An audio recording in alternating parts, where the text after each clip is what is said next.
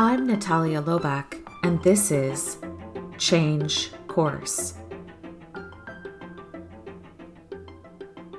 Leading and lagging.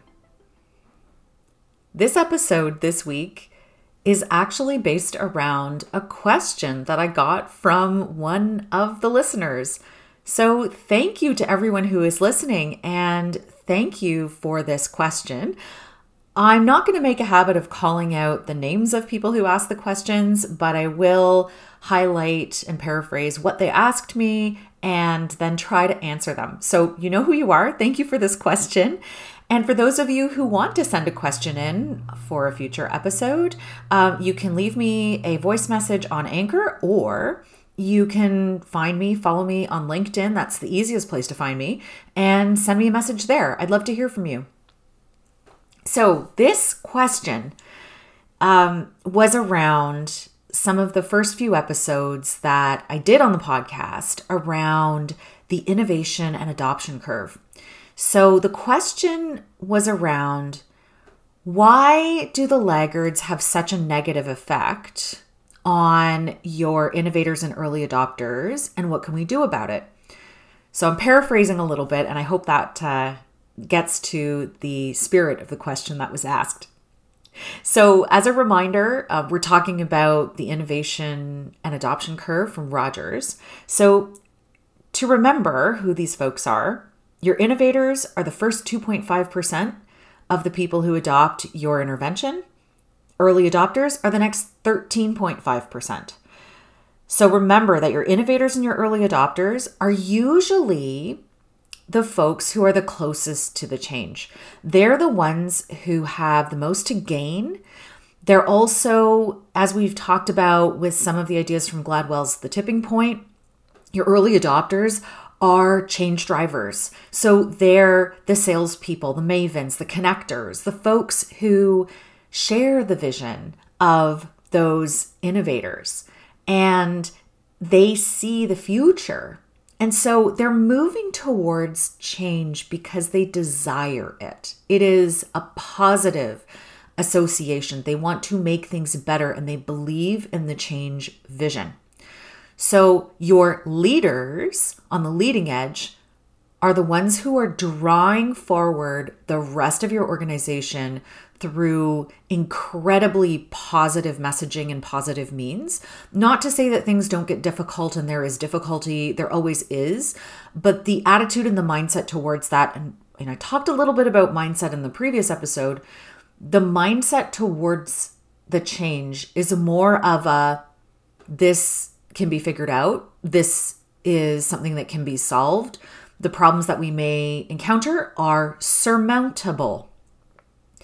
Your early majority and late majority, so 34% and 34% respectively, so making up 68% of your adoption, your intervention adoption, those folks are the you know they're they're maybe less impacted um you know they don't have as strong an affiliation with the vision and they can be convinced to join but it does take quite a lot of energy and attention because we've talked about that crossing the chasm. It actually takes a huge amount of energy and focused attention and encouragement of your innovators and your early adopters to get that early and late majority to grab on and to get that change to really start to gain momentum and uh, and move through uh, that early and late majority and really get to the majority of your adoption right at the outset.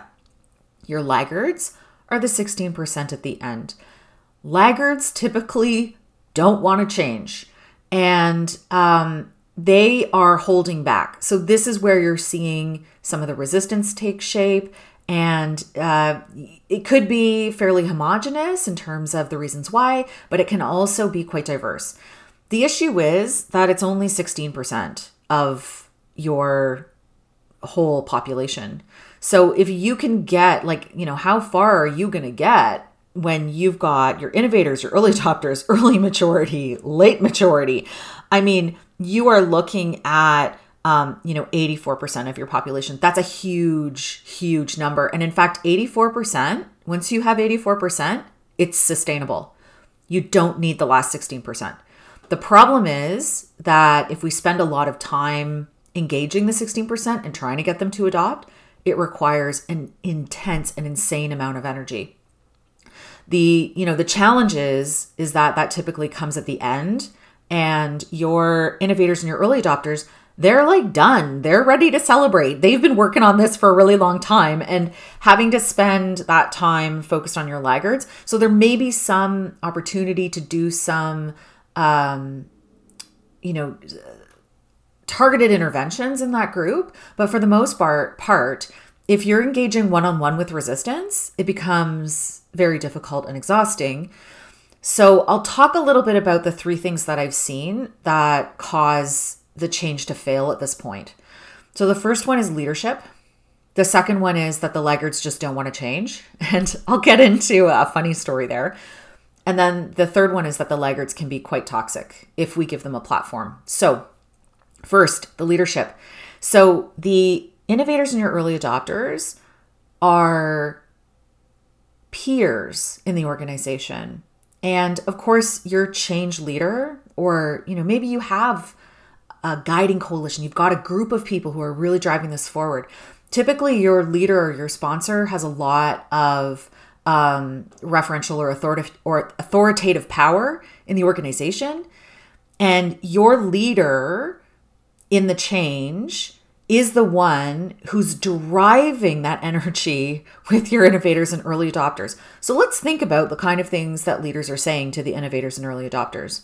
They're saying things like, we need you. This is really important.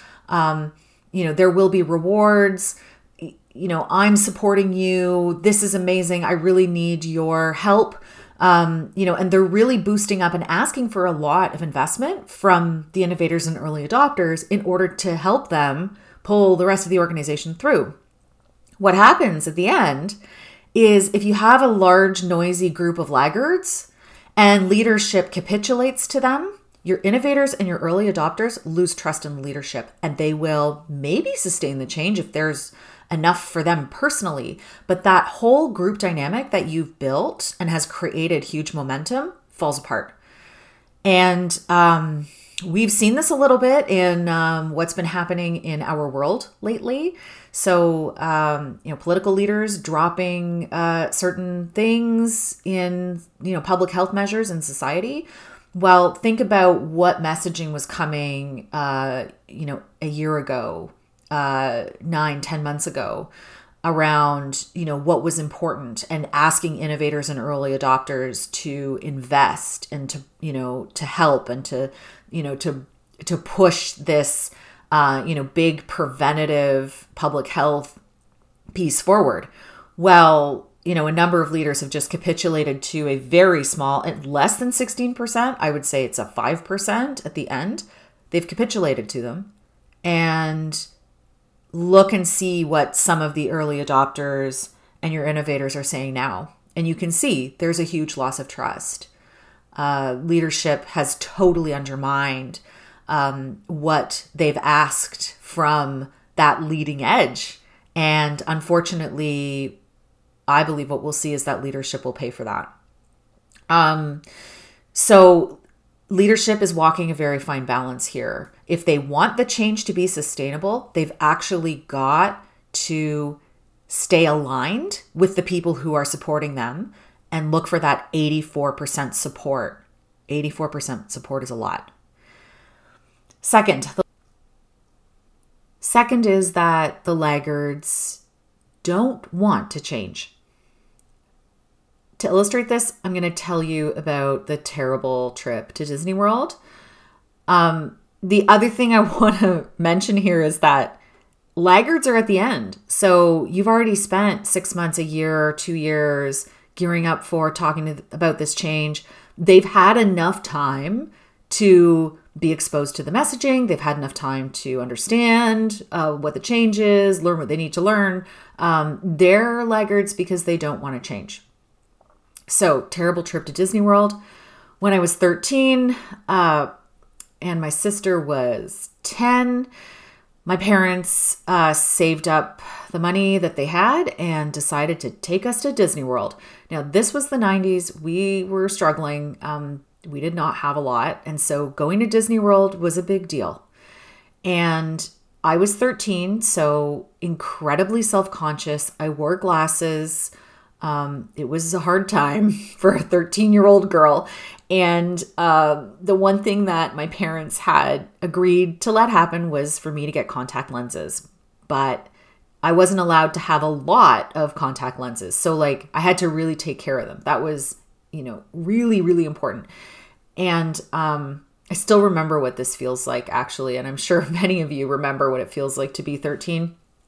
So, you know, I had this sort of pressure hanging over me of thou shalt not lose your contact lenses because they're so expensive. We can't really afford to constantly replace them, so you better be responsible. Over top of, we're going to Disney World, and me not wanting to look horrible in my own mind, didn't want to wear my glasses. So I only brought my contacts. I left my glasses at home. So we get to Disney World. We go on a ride. I lose a contact. And it is the end of my 13 year old world. So, what do we do? Well, my parents are like, we are continuing this vacation. And so we went to the beach. And me, 13 years old, did not want to go to the beach because I had an old pair of glasses with me that I like to wear at night. And they were ugly and I didn't want to wear them. And I didn't have my contacts and I couldn't see. So, what did my parents do?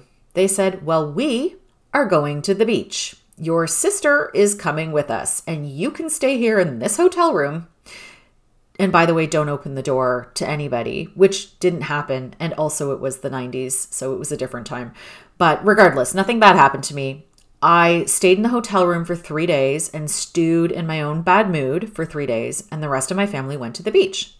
After three days, I decided I was being stupid and I decided to join my family. And what happened? My family were happy to see me and we had a great time together. So, as a parent now, I kind of laugh at the folly of my 13 year old self, but my parents were really good parents and they were great change leaders because what did they do? They realized that I didn't want to change. They didn't try to argue with me, they didn't waste time and energy ruining their vacation um, because they were right next to the beach. So, what did they do? They went to the beach. Essentially, accepting that laggards don't want to change is actually better for you and better for everyone. Just let them go. Third is that laggards can be quite toxic. They're not handling their own emotions well. And so I'm going to tell you the story of the biggest mistake that I've made in a change effort. So, I was working on a technology implementation at an organization that had a pretty toxic culture. Um, so, you know, the the cultural environment that we were working in was one of everyone needs to be happy, everyone needs to adopt, uh, everyone, you know, you have to please everybody. So it was a highly people pleasing culture. So people who were um, really negative squeaky wheels, that kind of thing. They got a lot of attention. Now, this is not part of the way that I implement change. And so there was some conflict there. Um, we were at the end of the change effort. We were in the middle of implementation. We'd been working on this for two years. I had the business manager with me. Her name was Anna. Names have been changed. And uh, we were told that we needed to meet with Victoria, who, again, name has changed um, who was extremely negative and resistant to this change. Now, after a few uh, efforts on my part to say this is a bad idea, I really don't think we should do this, um, we ended up having to meet with her. And in hindsight, I realized I never should have taken this meeting because what happened was we all went into the room and uh, Victoria unleashed her angry feelings and yelled, um, said extremely toxic and horrible things to the business manager and her team and to me. And this was absolutely her not handling her emotions well. This was also uh, a byproduct of the culture that we were in. And um, I was shocked. I had no idea that this would, you know, I typically think that people will respond and react in professional and respectful ways. And this was the most disrespectful and toxic conversation interaction that I have ever witnessed. Um, I just want to make clear that there were no, everybody in the room was a woman. So there wasn't any, um, you know, gender, there weren't any gender differences. There were also not any racial differences. So, you know, that piece of it, uh, that could have been another factor, but in this particular conversation, it wasn't. Um, the other thing was that Victoria was not a person who had a lot of authoritative power in the organization. Um, she was an assistant, and the person she was assisting also didn't have a lot of power. So we were really looking at a very small um, department, a department that didn't have a lot of sway in the organization. Um, but Victoria had been there a really long time and had a lot of friends. And so that was sort of where her, you know, feeling of power came from. But that's all it was. Um, the the thing that happened after the meeting so i shut down the meeting as quickly as i could it took me a few minutes to figure out how the heck i was going to get out of there and get the team out of there um, probably in all it lasted about 15 minutes and the result and the emotional effect on Anna and her team was so difficult to overcome. It took us months to come back from that. And Anna and her team were innovators. They were the ones who saw the vision. They were the ones who'd you know invested a ton of their time into making this happen, into making this work and a 15 minute conversation with one person who was an angry, toxic laggard completely unseated the progress that we had made. And it took us so long to come back from that. Um, in hindsight, I realized that that wasn't worth it. It didn't matter. There was no appropriate way for um, that conversation to happen. Um, if Victoria was uh, angry. She'd had already two years to talk about that. Um, what it was was her feeling that she was able to unleash that anger and toxicity on other people. And uh, that's not something that you want your team to engage in. Um, it's not something that helps your change effort. It's something that I really regret. And maybe I had to have that experience to know that I never want to have that experience again and how to avoid it. Um, and uh, I'm sharing it with you in hopes that that doesn't happen to you. So I hope that that helps clarify a little bit about why, at the end of a change effort, we don't want to pay a whole lot of attention to laggards. Um, you know, and looking at the leadership factors, just the emotional factors around like laggards just don't want to change. They've had enough chances. And also that, you know, once you get to the end, you can encounter really toxic behavior. Thank you for listening, and I look forward to hearing more questions from you. So follow me on LinkedIn, send me a note there, or uh, leave me a voice message on Anchor, and I look forward to answering your questions in future episodes. Thank you for listening. If you enjoyed what you heard, I invite you to like, share, rate, and subscribe because it helps others find us. You can find our show notes on our website at www.charthouse.ca, where each episode has a page under the Change Course podcast. So anything that I referenced in today's episode will be posted there so you can find it. While you're visiting us, sign up for the Change Navigator newsletter. You'll get a monthly dispatch of all things change, what we're working on, and our latest research. Our music is Levity by Emily Klassen. Change Course is available wherever you listen to podcasts. We also have an accessible version on YouTube with fully edited captions. You can find the link to our YouTube channel in the show notes. Thank you again for listening, and remember, it's never too late to change course.